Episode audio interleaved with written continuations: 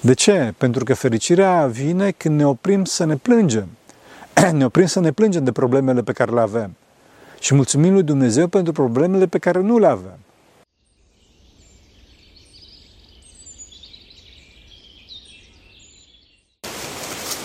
Slavă Tatălui și Fiului Sfântului Duh și acum și purea și veci veci. Amin. Pentru că cine Sfinților Părinților noștri, Doamne, Să Hristos, Fiul lui Dumnezeu, miluiește pe noi. Amin. Aș dori să vă spun un lucru care mă impresionează foarte mult în Evanghelie și anume cum începe Evanghelia. Întâi de toate trebuie să știți că există o singură Evanghelie, adică o singură veste bună pe care a adus-o întruparea lui Dumnezeu cuvântul în persoana Domnului nostru Isus Hristos. Și această veste bună este mântuirea noastră, adică capacitatea noastră de a ieși din patimile care ne tiranizează, da? de a ieși în libertatea iubirii față de toți. Cuvântul Evanghelio, Evanghelia în limba greacă, înseamnă veste cea bună. Veste cea bună. Această singură Evanghelie, această veste bună, ne este prezentată în Noul Testament după modul în care a fost trăită de către patru autori cu personalități foarte diferite. Matei, Marcu, Luca și Ioan. Vedeți că în textul original nu, nu, nu se spune că este Evanghelia lui Matei, ci după Matei. Adică nu este Evanghelia vestea bună a Sfântului Matei, mă rog, sau a celorlalți considerați autori, ci este Evanghelia lui Hristos, după cum a trăit-o Sfântul Apostol și Evanghelist Matei. Chiar și Sfântul Apostol Pavel vorbește despre Evanghelia sa, care însă nu se referă la o lucrare scrisă special pentru a prezenta viața Domnului nostru Isus Hristos aici pe pământ, ci mai degrabă direct la vestea cea bună pe care acesta a adus-o. Ca o paranteză, unii consideră că așa zisa Evanghelia Sfântului Pavel ar fi epistola către roman. Da? Întorcându-se, întorcându-ne la cele patru cărți, mă rog, care sunt în culegerea Noului Testament, cele patru cărți care compun Evanghelia, o prima întrebare ar fi de ce există ordinea aceasta. Dacă facem o scurtă analiză a scopurilor și modurilor de exprimare a celor patru evangeliști, atunci vom putea să avem o opinie mult mai avizată în această problemă. Nu știu dacă știți, Sfântul Matei a scris pentru evrei. Chiar primul exemplar al Evangheliei a fost scris în aramaică, da, limba evreilor de vremea respectivă, versiune care însă nu s-a pierdut, care însă s-a pierdut. S-a pierdut și a dovedit poporului ales că numitul Isus, Fiul Mariei, este Mesia cel așteptat. Este cel care, despre care se vorbește în Vechiul Testament, da? Din cauza asta observați că în Evanghelia după Matei, evanghelismul începe, evanghelistul începe direct cu cartea neamului lui Isus Hristos, fiul lui David, fiul lui Avram, în care face foarte clar că el este Mesia, da? și după aceea, în decursul narațiunii, accentuează faptul că toate s-au făcut ca să se împlinească profețiile. Țineți minte cum spune Sfântul, Sfântul Apostol și Evanghelist Matei, ca să se împlinească ceea ce s-a zis prin prorocul. Da? E, deci Evanghelia după Matei a fost pusă prima, de ce? Pentru că face introducerea în Nou Testament. Face introducerea în Nou Testament și dovedește că Isus, Fiul Mariei, da, este Mesia. Adică, mă rog, Hristos în greacă, Hristos în greacă, Mesia în, în, în aramaică înseamnă celuns, celuns. El este izbăvitorul trimis de Dumnezeu pe care îl așteptăm. În cauza asta, Sfântul Evanghelist Matei are ca simbol omul, da? Mesia. Sfântul Marcu este foarte direct și simplu în exprimare. Mulți spun că Evanghelia după Marcu sunt de fapt stenogramele predicilor starățului său, adică a Sfântului Petru. Este cunoscut că Sfântul Marcu era fiul cel puțin duhovnicesc, dacă nu și trupesc, a Sfântului Apostol și Evanghelie, Sfântului Apostol Petru. Nu știu dacă ați observat că în Evanghelia Sfântului Marcu, Sfântul Petru are o poziție proeminentă. Datorită acestor cauze, Evanghelia după Marcu are o exprimare foarte simplă, directă, plină de viață și se concentrează pe ce face Hristos și mai mult pe cine este Hristos și mai puțin pe cine este Hristos. Din cauza faptului că este simplă și directă, fără figuri de stil, este pusă a doua în, ca, în canonul Noului Testament. Datorită impetozității Evangheliei sale, Sfântul Evanghelist Marcu are ca simbol leul. Acum, Sfântul Luca este altceva. Da? Este un om foarte învățat, medic, pictor, cu o cultură foarte vastă, cu mult dincolo de limitele culturii rabinice. Da? Sfântul Luca este un geniu literar care cunoaște foarte bine limba greacă și cultura elenistică și le folosește cu maestrie pentru a scrie Evanghelia pentru cei din afara spațiului iudaic. Sfântul Luca ne arată în Evanghelia sa trecerea de la legea veche, centrată pe iudaism, legea nouă, care se deschide tuturor neamurilor. Din cauza asta, Evanghelia după Luca începe la templu, cu un arhiereu al legii vechi, da? și se termină tot la templu, cu Sfinții Apostoli, reprezentații legii noi. Din cauza asta, Evanghelia după Luca este pusă a treia în canonul Noului Testament și Sfântul Evanghelist Luca are ca simbol vițelul, care era prin excelență simbolul de jertfă la templu. Evanghelia după Ioan este nestemată teologică a Noului Testament, motiv pentru care Sfântul Apostol și Evanghelist Ioan este supranumit teologul. Dacă ceilalți trei evangeliști se concentrează mai degrabă pe firea omenească a Domnului nostru Isus Hristos, Sfântul Ioan Teologul se concentrează pe firea sa dumnezească, dovedindu-ne că numitul Isus, Fiul Maicii Domnului, este Fiul lui Dumnezeu. Fiul lui Dumnezeu. De fapt și zice Sfântul Ioan că acestea s-au scris ca să credeți că Isus este Hristosul, Fiul lui Dumnezeu și crezând să aveți viață în numele Lui. Însă vedeți că Sfântul Ioan nu dovedește asta prin minuni, pentru că însuși Evanghelistul zice și alte multe minuni a făcut Isus înainte ucenicilor săi, care nu sunt scrise în cartea aceasta, ceva de genul. Sfântul Ioan Teologul dovedește că Isus, Fiul Mariei, este Fiul lui Dumnezeu. Cum? Prin perfecțiunea ascultării sale. Prin perfecțiunea ascultării sale față de Tatăl care l-a trimis. Dacă observați că în quasi totalitatea evenimentelor pe care Sfântul Ioan le descrie, este accentuată această relație de ascultare, care este mâncarea, hrana Domnului, după cum însuși Hristos ne spune. Să nu că mâncarea mea este să ascult de Tatăl care m-a trimis. Pentru că Sfântul Ioan ne descoperă cel mai mult firea dumnezească a Domnului, mă rog, printr-o teologie de cea mai înaltă ținută, Sfântul Ioan are ca simbol vulturul. Acum, de ce vulturul? De ce? Pentru că oamenii au credința că dintre toate păsările, niciuna nu atinge înălțimile de zbor ale vulturului, mă rog, în altul cerului. Acum că am vorbit pe scurt despre cei patru evangeliști care ne-au transmis, ne transmis Evanghelia, așa, am văzut în, în cuvântul nostru pe care tocmai l-am spus, am văzut că nimic nu, nu e la întâmplare. Nimic nu este la întâmplare, ci lucrurile au fost puse de Harul Duhului Sfânt cu multă înțelepciune. Foarte multă înțelepciune. Acum, referitor la începutul Evangheliei, aceeași înțelepciune o să găsim și dacă analizăm acest lucru, dacă analizăm cum începe Evanghelia, adică vestea cea bună. Dacă citim cu atenție începuturile cei patru evangeliști, este, este în evidență începutul de la Marcu, unde zice începutul Evangheliei lui Iisus Hristos, Fiul lui Dumnezeu. Adică Evanghelia începe la Marcu, fraților. Am văzut că nimic nu este la întâmplare și deci Duhul Sfânt spune că începutul Evangheliei este la Marcu. De ce?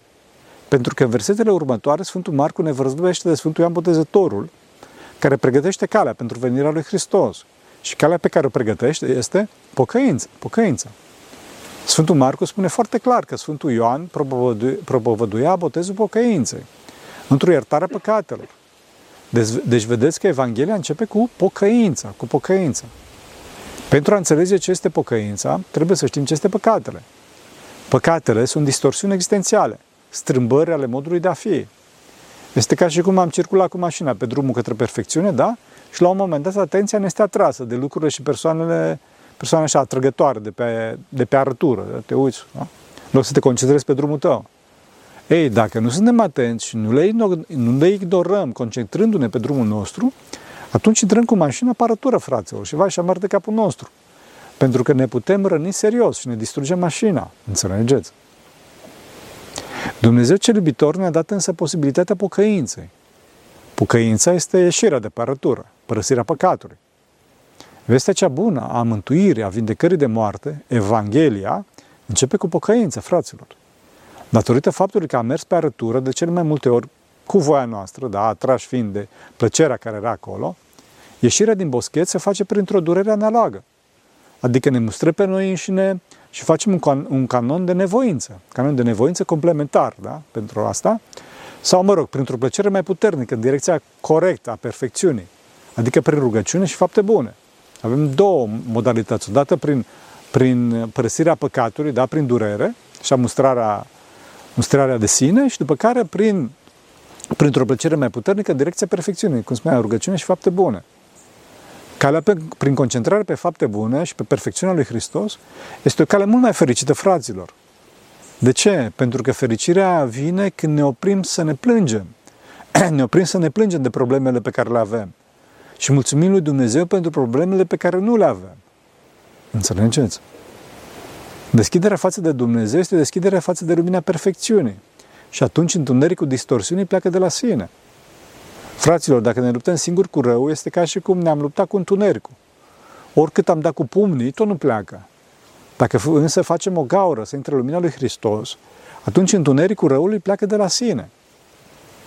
Înțelegeți? Bun, acum chiar dacă ne concentrăm pe iubirea lui Hristos, trebuie totuși să ne mustrăm pe noi înșine fără a deznădăjdui. Și asta de ce? Pentru a arăta lui Dumnezeu că nu dorim plăcerea păcătoasă. Așa îi dăm dreptul lui Dumnezeu să trimită, mă rog, macaraua Harului care să ne scoată din arătura noastră în care ne-am, ne-am afundat. Trebuie să știți că nu putem să ieșim singur, singuri din terenul accidentat în care am deraiat, pentru că este prea mlăștinos pentru puterile noastre. Și dincolo de asta avem nevoie de lumina Harului ca să știm pe unde să ieșim. Fraților, să nu spuneți că nu aveți nevoie de asta, pentru că toți avem nevoie de pocăință. Toți avem nevoie de pocăință pentru că toți greșim. Fiind cu toții, mă rog, suntem cu toții departe de unirea cu Dumnezeu. De ce? Din cauza, că, din cauza greșelii lui Adam. Greșeala lui Adam, care a fost că Adam a ales despărțirea de Dumnezeu. A nu greși, fraților, acum este divin. A greși este uman. A persista în greșeală însă este diabolic și are ca rezultat iadul. Iadul fraților este rezultatul nepocăinței și nu rezultatul greșelii. Înțelegeți? Din cauza asta, pocăința, întoarcerea din păcat, părăsirea păcatului, ieșirea de pe arătură, este de bază pentru începerea vieții duhovnicești și ieșirea din iad, bineînțeles. Ieșirea din iad de aici pe pământ, pentru că după moarte ne stabilizăm și nu mai putem să ieșim. Deci până la moarte trebuie să ne pocăim. Primul act de pocăință este moartea față de păcatul moștenit. Moartea față de păcatul moștenit de la primul Adam din preună, mă rog, cu urmările sale. Actul de omorâre, de necare a trecutului păcătos este botezul. Vedeți că la botez facem un act concret prin care este scoasă afară energia păcatului din noi, energia demonică, și este pus Harul lui Dumnezeu. Dacă înainte de botez, diavolul conduce pe om din inima sa, în timp ce Harul încearcă să-l ajute din afară, după botez, Harul luminează pe om din inimă și luminează în toată ființa sa, în timp ce diavolul încearcă să-l ispitească din afară. Din cauza asta, partea slujbei de botez sunt exorcismele. Desigur că Hristos nu a avut nevoie de pocăință, fiind perfect. Cu toate aceasta, s-a smerit pe sine ca să împlinească toată dreptatea. Adică să treacă și el ca om, chiar dacă n-a avut nevoie, prin legea lepădării și morții față de păcat. Vedeți că Mântuitorul nu s-a spovedit înainte de a se boteza, ci îndată s-a scufundat, s-a scufundat sub apă, înnecând omul cel vechi al păcatului nu al său, ci al lui Adam. Și asta de ce? Pentru că nu a avut ce păcate să mărturisească înainte. Din cauza s-a scufundat imediat și a ieșit imediat. Înțelegeți? Este foarte important ca botezul să se facă prin afundare, imersare completă sub apă. De ce? Pentru că trebuie să murim total păcatului. De fapt, chiar și verbul apoteza, baptizo în limba greacă, înseamnă a scufunda, a scufunda. De asemenea, vedeți că botezul se face printr-o întreită afundare în numele Sfintei Trăimi. De ce? Pentru că la botezul Domnului nu am aflat numai cum, cum putem să scăpăm de valurile învolburate ale păcatului strămoșesc, ci am aflat și care este ținta drumului nostru, adică Sfânta Trăime. Sfânta Trăime. Dacă eliberarea de păcatul strămoșesc ne este dată în dar, parcurgerea drumului către perfecțiunea trăimii depinde de libertatea noastră. Înțelegeți? Pentru asta trebuie să știm, mă rog, pe cât posibil, cine este Sfânta Trăime, ca să știm încotro să ne îndreptăm, pe cine să avem de model. Sfânta Trăime este structura supremei iubiri.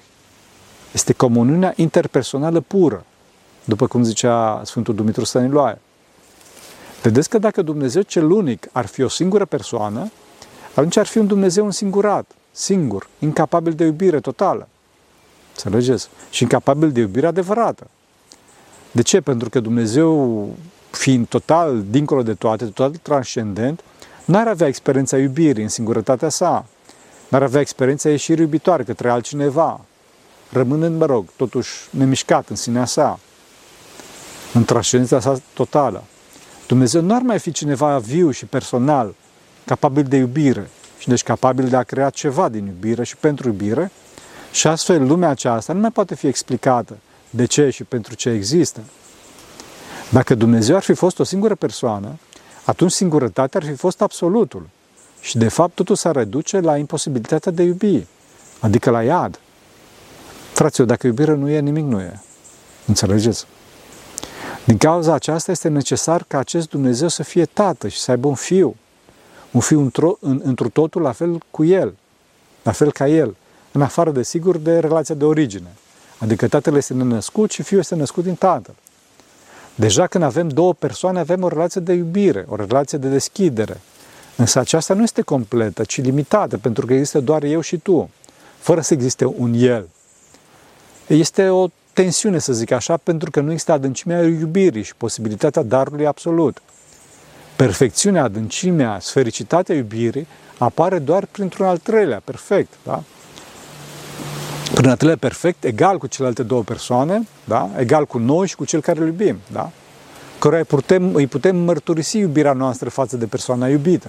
Adică să-i spună Dumnezeu Duhului, uite ce frumos este Fiul meu, și Fiul să spună Duhului, ce frumos este Tatăl. Înțelegeți? Din cauza asta este necesar să existe și o a treia persoană dumnezească, într totul egală cu celelalte două, dar, mă rog, și inconfundabilă față de celelalte două. Această persoană e Duhul Sfânt, da?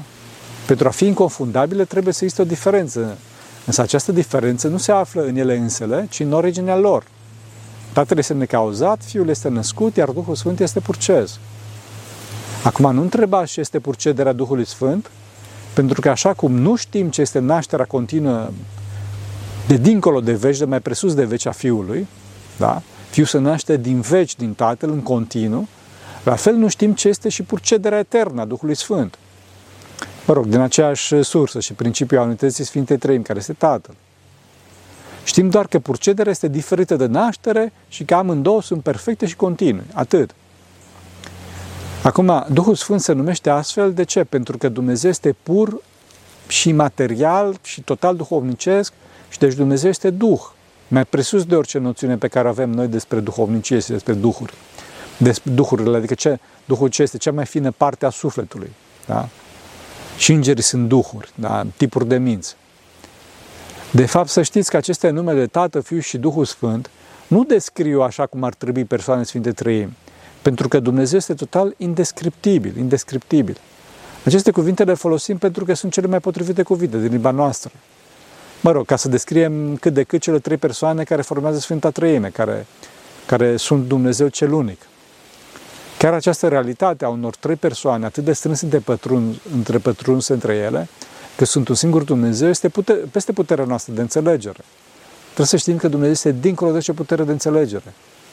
O să vă dau totuși niște analogii ca să putem să înțelegem oarecum cam cum ar veni acest fenomen, care, mă rog, în termeni teologici se numește perihoreză, da? întrepătrunderea persoanelor. Imaginați-vă că sunt trei sunete identice, de la trei instrumente identice. Noi experiem un singur sunet. Putem spune și că este un singur sunet, însă, însă și că sunt trei sunete. Și trei sunete și un singur sunet, înțelegeți? Sau imaginați-vă trei fascicule de lumină congruente. Vedem un singur fascicol, însă acolo sunt trei. Pe baza acestui principiu, pe baza acestui exemplu, chiar dacă nu e perfect, da, putem să înțelegem oarecum când este lucrarea Tatălui sau a Fiului sau Duhului Sfânt, chiar dacă este un singur Dumnezeu. Vedeți că noi zicem la un moment dat că de vreme ce este un singur Dumnezeu, zicem, dar de unde știu eu care lucrarea Tatălui sau a Fiului sau Duhului Sfânt? Da, cu adevărat, nu se poate face această deosebire. De ce? Pentru că e un singur Dumnezeu și nu trei.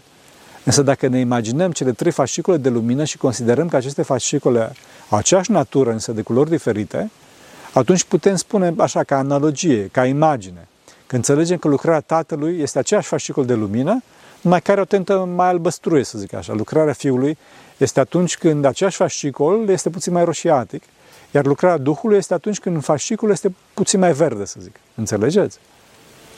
De fapt, fraților, nu este primul, al doilea și al treilea în Sfânta Treime. Noi spunem Tatăl, Fiul și Duhul Sfânt. De ce? Pentru că Tatăl dă binecuvântare și inițiază lucrarea. Fiul lucrează în creație, iar Duhul Sfânt desăvârșește. Aceasta este ordinea, mă rog, în mare, cu toate că vedeți că Fiul a fost trimis în lume de Duhul cel Sfânt. Cu binecuvântarea Tatălui, după cum însuși Iisus ne spune la prima sa predică, că Duhul care l-a trimis este peste El. Înțelegeți? Hai să vedem de plină ascultarea Fiului față de Duhul și de Tatăl. După cum în ultimul său cuvânt către apostol, Hristos le zice că o să trimită în lume pe Duhul Sfânt de la Tatăl, căci de la Tatăl purcede. Dar se vede că Fiul este total legal, total legal cu Duhul și că Duhul nu este inferior Fiului, purcezând de la acesta. Da? Pentru că dacă ar purcede Fiul de la Duhul, eh, Duhul de la Fiul, nu, Fiul nu ar fi spus că îl trimite de la Tatăl, ci că l-ar fi trimis El de la sine. Înțelegeți? Deci Duhul nu purcede de la Fiul, ci purcede numai de la Tatăl. De asemenea, se vede că Duhul face ascultare desăvârșită de Fiul, pe cum, pe cum a făcut și Fiul de Duhul, adică ascultare ca expresia iubirii și nu a, forțe, a unei forțe necesare. Ascultarea impusă de o lege mai mult sau mai puțin oarbă nu este ascultarea adevărată, fraților. Ascultarea adevărată este cea liberă, bazată pe iubire și asta de valoarea oricărei persoane. Ascultarea ca efect al fricii, al presiunilor, se apropie mai degrabă de supunerea animalică și poate să genereze traume. Ascultarea ca dovadă a iubirii adevărate se vede la botezul Domnului, în Iordan, de către Ioan. Desigur că Isus, fiind Dumnezeu puternic, putea să facă de unul singur o mare minune acolo, ca să-și arate Dumnezeirea. Da? Astfel, de ce să facă o minune de unul singur? Ca să intre în forță, să zicem, da? pentru a se impune ca și conducător. Mă rog, dacă ar fi să ne luăm după modul de gândire a oamenilor căzuți. Vedeți însă că nu a făcut așa, pa chiar din contră. A părut smerit, îmbrăcat în haina smereniei, haina smereniei și a celui care se pocăiește, fără să aibă nevoie de așa ceva, da? Și a făcut de ce? Pur și simplu pentru că smerenia este haina Dumnezeirii. Smerenia haina Dumnezeirii, după cum spunea Vaisac Siru. Atunci când s-a scufundat și a ieșit din apă, s-a auzit glasul Tatălui din cer, spunând, că to- spunând cu toată ființa sa, cu toată încredințarea și bucuria iubirii sale față de Fiul. Ce a spus Tatăl? Acesta este Fiul meu cel iubit, într care am binevoit. Adică îl iubește pe Fiul său cu toată forța voinței sale, cele puternice. Și nu există nicio reținere în această voință de a-și iubi Fiul său. Nu este nimic mai curat decât dragostea Tatălui față de Fiul său. Și nu este nimic mai curat decât dragostea Fiului față de Tatăl. Atunci Duhul Sfânt, ca persoană dumnezească perfectă, într totul egală cu Tatăl și cu Fiul, se coboară de, de la Tatăl la Fiul, ca un dar perfect, de la primul către celălalt, ca și o adâncire mai presus de perfecțiune a relației de iubire perfectă între Tatăl și Fiul. Se coboară în chip de porumbel. De ce? Pentru că porumbelul este o pasăre foarte curată, foarte iubitoare și foarte blândă, foarte blândă. Înțelegeți? Gândiți-vă la bucuria imensă când Sfântul Ioan Botezător a văzut asta. A văzut că Dumnezeu din Vechiul, din Vechiul Testament, cel unic și de neajuns, dintr-o dată apare ca un Dumnezeu comunitar, smerit și iubitor, care vine printre oameni. Înțelegeți? Ieșim, ieșim din, din, din, din viața dinainte de botez, din viața singurătății și intrăm prin botez în viața comunității. Înțelegeți? Dumnezeu Tatăl ne prezintă pe Fiul într-un gest de absolută dragoste. Noi însă îl răstignim într-un, răstignim într-un gest de absolută ură. Da? Dumnezeu ne arată că prin botez, da, putem să avem revelația Sfinte Trăim, de plinătatea ei. Da? Asta este cea mai mare fericire și aici pe pământ și și în veșnicie, unde va fi desăvârșită această revelație. Vedeți că din, din cauza acestei bucurii, Sfântul Ioan Botezătorul a aranjat astfel lucrurile că dintre sărbătorile sale, cea mai fastoasă să fie sărbătoarea de după botezul Domnului, adică soborul Sfântului Ioan. Și nu tăierea capului, adică ziua muceniciei sale, așa cum este la cei mai mulți sfinți. Acum, desigur că păstrarea acestei bucurii de pline provocate de revelația Sfinte Trăim în sufletul nostru, da? depinde de curățenia sufletului nostru, care se păstrează, mă rog, mă rog, sau se distruge în funcție de comportamentul nostru, adică de faptele și de gândurile noastre. Faptele și gândurile noastre.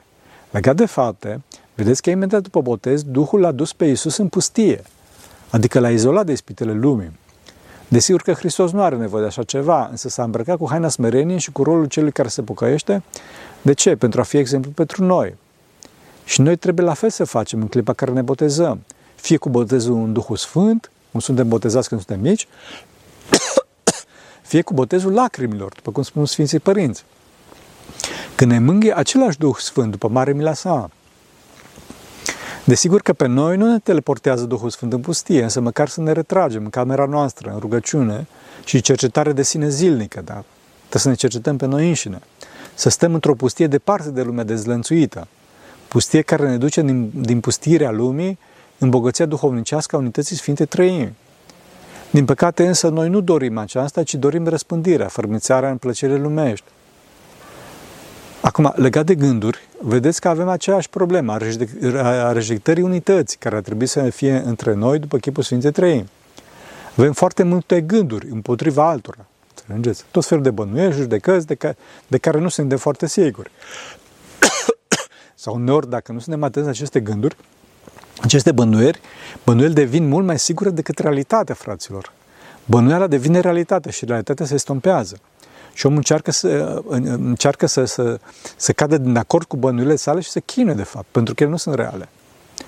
În loc să încercăm să iertăm și să ascultăm pe cei mai duhovnicești decât noi, care ne spun că, fraților, nu e așa, nu e mare lucru și că apă sub pod cu tare și cu tare temă, să o lăsăm.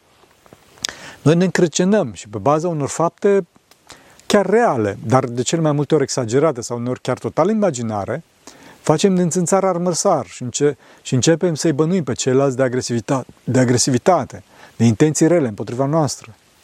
Trăim tulburarea războiului și nu liniștea păcii.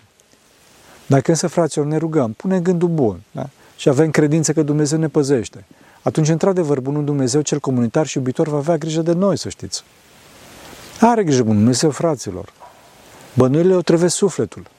Un gând care provoacă tulburare nu este de la Dumnezeu, chiar dacă poate să aibă o doză de adevăr în el.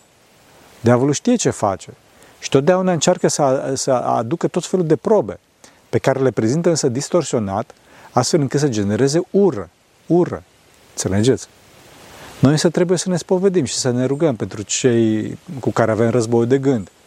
Ne rugăm să ilumineze Bunul Dumnezeu, să nu facă rău, pentru că cine face rău, fraților, trebuie să știți că face din prea plinul răului din suflet. Da? Ferească Dumnezeu. Noi să fim compătimitori față de ei și să avem dragoste față de ei, fără însă să validăm păcatul, bineînțeles. Bineînțeles, dacă există păcatul, pentru că de multe ori este doar bănuiala noastră, cum spuneam. Să avem gândul bun și să zicem că săracul vrea să facă bine, să nu știe, nu poate, sau a greșit, ori se află într-o poziție greșită fără să-și dea seama. Da? Fraților, rapă sub pod este, lasă să tragă, să nu ne, să ne pierdem dragostea. Domnul a spus că într-o aceasta se va cunoaște dacă suntem ucenicii Domnului, dacă avem dragoste între noi. Desigur că dacă e vorba de o agresivitate la adresa noastră sau împotriva celor dragi, vom acționa cu discernământ și iubire față de cei pe care trebuie să protejăm. Ura noastră, fraților, niciodată să nu o îndreptăm către persoane, ci către faptele care merită acest lucru. Către fapte.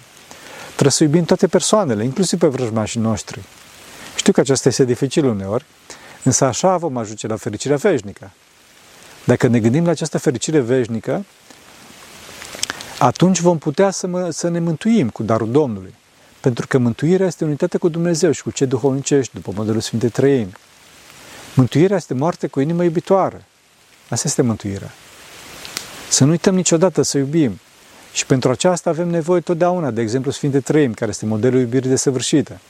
Model care s-a arătat pentru noi pentru prima dată la botezul Domnului nostru Isus Hristos în Iordan. Să ne ajute Bunul Dumnezeu să urmăm acest model, să ne botezăm cu botezul lacrimilor sau al jelirii și iarăși să scăpăm de păcatele noastre pentru că astfel ne vom curăți sufletul. Botezul în Duhul Sfânt, botezul ca taina bisericii nu se poate repeta pentru că odată a murit păcatul prin crucea și răstignirea lui Hristos. Dacă taina botezului instituțional nu se poate repeta, botezul lacrimilor și a jelirii și a spovedaniei trebuie să fie cât mai des posibil. Pentru că dacă jelim în taină, Domnul ne va da bucuria la arătare. Așa să ne ajute Bunul Dumnezeu. Vă mulțumesc că ați avut iubirea să stați cu mine, cu mine până acum. Pentru că cine Sfinților Părinților noștri, Doamne Iisus Hristos, Fiul Dumnezeu, miluiește pe noi. Amin.